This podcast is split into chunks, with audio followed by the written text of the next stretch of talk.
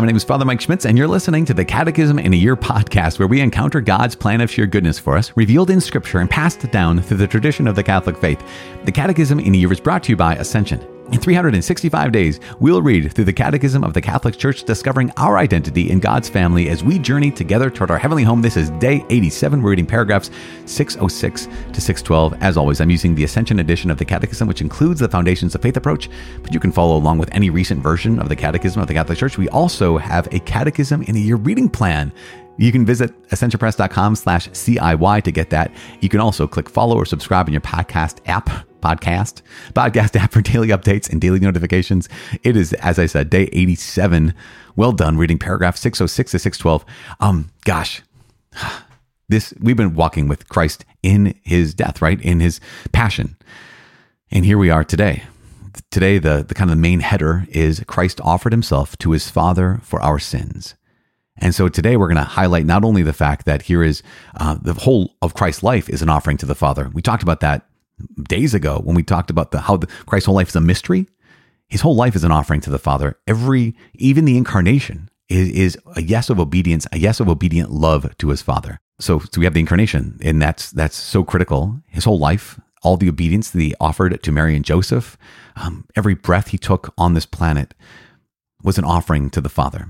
So when he gets to the end, right, when he gets to those last moments of his life, it says this in John chapter 12 in what shall I say? Father, save me from this hour? No, for this purpose I have come to this hour. And so, whole of Christ's life is an offering to the Father. The next part is that Jesus is the Lamb who takes away the sins of the world. So there's this sacrifice. Not only, not only is he um, the suffering servant who silently allows himself to be led to slaughter, he's also the Paschal Lamb. We talked about the suffering servant yesterday, right? He's also the Paschal Lamb who takes away the sins of the world. And, and this is Christ's whole life. In paragraph 608 says this Christ's whole life expresses his mission to serve and to give his life as a ransom for many. Now, in this, it, we've made this point before, I'll say it again. It is not the depth of Christ's suffering as much as it is the depth of his love that entered into his suffering. So his offering to the Father is not because the Father wanted to see so much pain. Like that is that's a distorted vision, a distorted interpretation of what's happening in the passion. But in this, Jesus freely embraced the Father's redeeming love. He loved his Father no matter what it cost, and he loved us no matter what it cost. Again, it's not the fact that Christ suffered so much; it is the depth of his love. That's what that's what saves us. Um, we need to understand that Jesus freely embraced the Father's redeeming love. That was free. It was a free gift, a free gift of love. Last two notes here. That the Last Supper. In the Last Supper, Jesus anticipates the free offering of his life. So, how do we know that Christ laid down his life? That no one takes it from me, but he laid it down?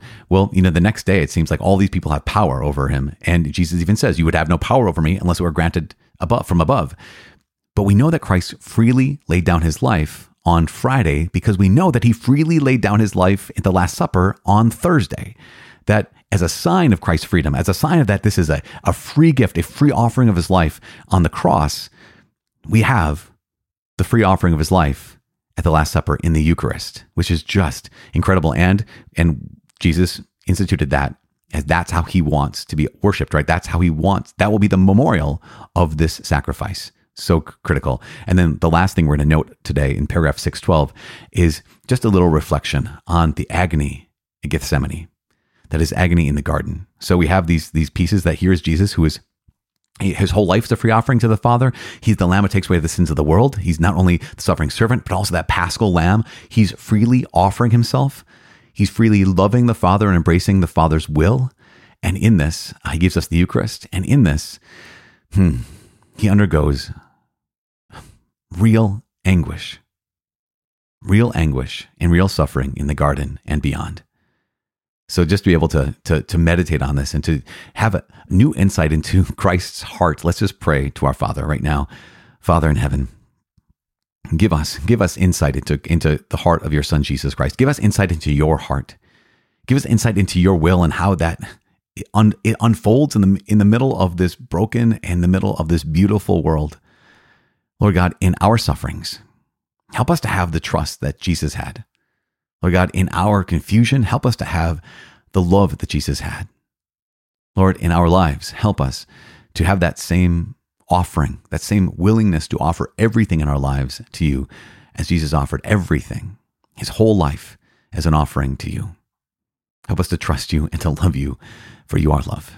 In Jesus' name we pray. Amen. In the name of the Father, and of the Son, and of the Holy Spirit. Amen. As I said, it's day 87. We're reading paragraphs 606 to 612.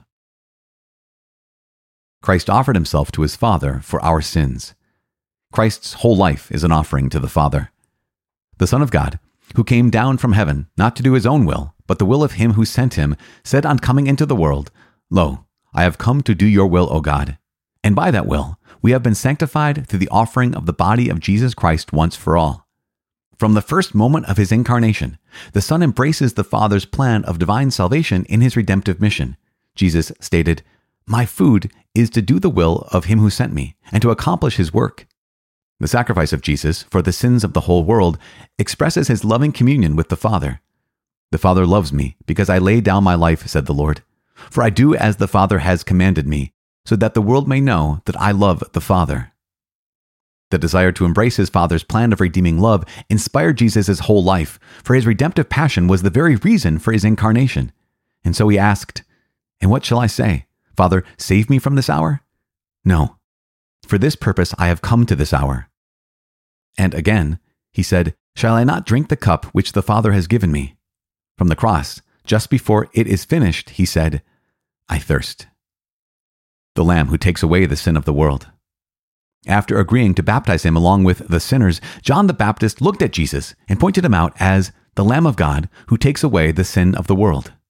By doing so, he reveals that Jesus is at the same time the suffering servant who silently allows himself to be led to the slaughter and who bears the sin of the multitudes, and also the paschal lamb, the symbol of Israel's redemption at the first Passover. Christ's whole life expresses his mission to serve and to give his life as a ransom for many. Jesus freely embraced the Father's redeeming love. By embracing in his human heart the Father's love for men, Jesus loved them to the end. For greater love has no man than this, that a man lay down his life for his friends. In suffering and death, his humanity became the free and perfect instrument of his divine love, which desires the salvation of men. Indeed, out of love for his Father and for men, whom the Father wants to save, Jesus freely accepted his passion and death, saying, No one takes my life from me, but I lay it down of my own accord. Hence, the sovereign freedom of God's Son as he went out to his death. At the Last Supper, Jesus anticipated the free offering of his life. Jesus gave the supreme expression of his free offering of himself at the meal shared with the twelve apostles on the night he was betrayed. On the eve of his passion, while still free, Jesus transformed this Last Supper with the apostles into the memorial of his voluntary offering to the Father for the salvation of men, saying, This is my body, which is given for you. This is my blood of the covenant, which is poured out for many for the forgiveness of sins. The Eucharist that Christ institutes at that moment will be the memorial of his sacrifice. Jesus includes the apostles in his own offering and bids them perpetuate it. By doing so, the Lord institutes his apostles as priests of the new covenant. He said, For their sakes I sanctify myself, so that they also may be sanctified in truth. The agony at Gethsemane. The cup of the new covenant, which Jesus anticipated when he offered himself at the Last Supper, is afterwards accepted by him from his Father's hands in his agony in the Garden of Gethsemane, making himself obedient unto death. Jesus prays, My Father, if it be possible, let this cup pass from me. Thus he expresses the horror that death represented for his human nature. Like ours, his human nature is destined for eternal life, but unlike ours, it is perfectly exempt from sin, the cause of death. Above all, his human nature has been assumed by the divine person of the author of life, the living one. By accepting in his human will that the Father's will be done, he accepts his death as redemptive, for he himself bore our sins in his body on the tree. Wow. Okay, you guys, day 87. Powerful. This is incredible. Just again, the, the recap some of these big points, these hinge moments. First, paragraph 606 and 607 Christ's whole life is an offering to the Father from the first moment of the incarnation. Everything, everything is, I do as the Father commanded me. That's it. So that the world may know that I love the Father. And so even when he gets to that, those last days in his life, he asks the question, What shall I say? Father, save me from this hour? No, for this purpose I've come to this hour.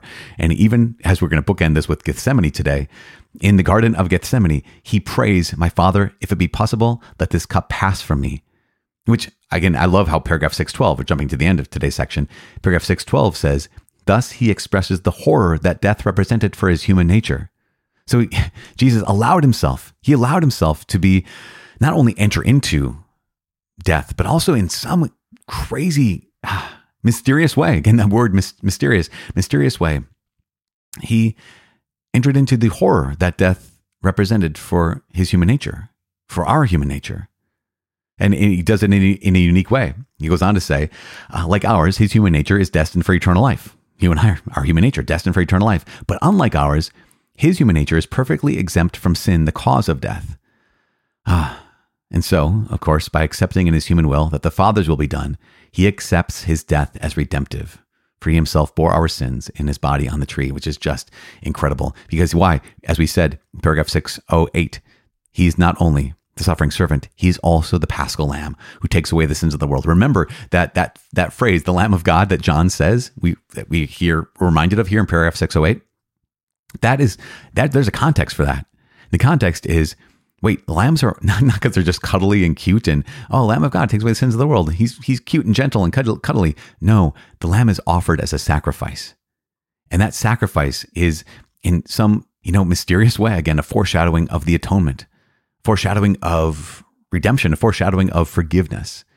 Jesus is the true Lamb of God who truly takes away the sins of the world. Amazing, and he does this freely. Again, he loves his father, he obeys his father, but he does this freely, and that sign of that free gift is the Eucharist. In paragraph 611 is remarkable. The Eucharist that Christ institutes at that moment, remember the Last Supper, will be the memorial of his sacrifice. It, this is it.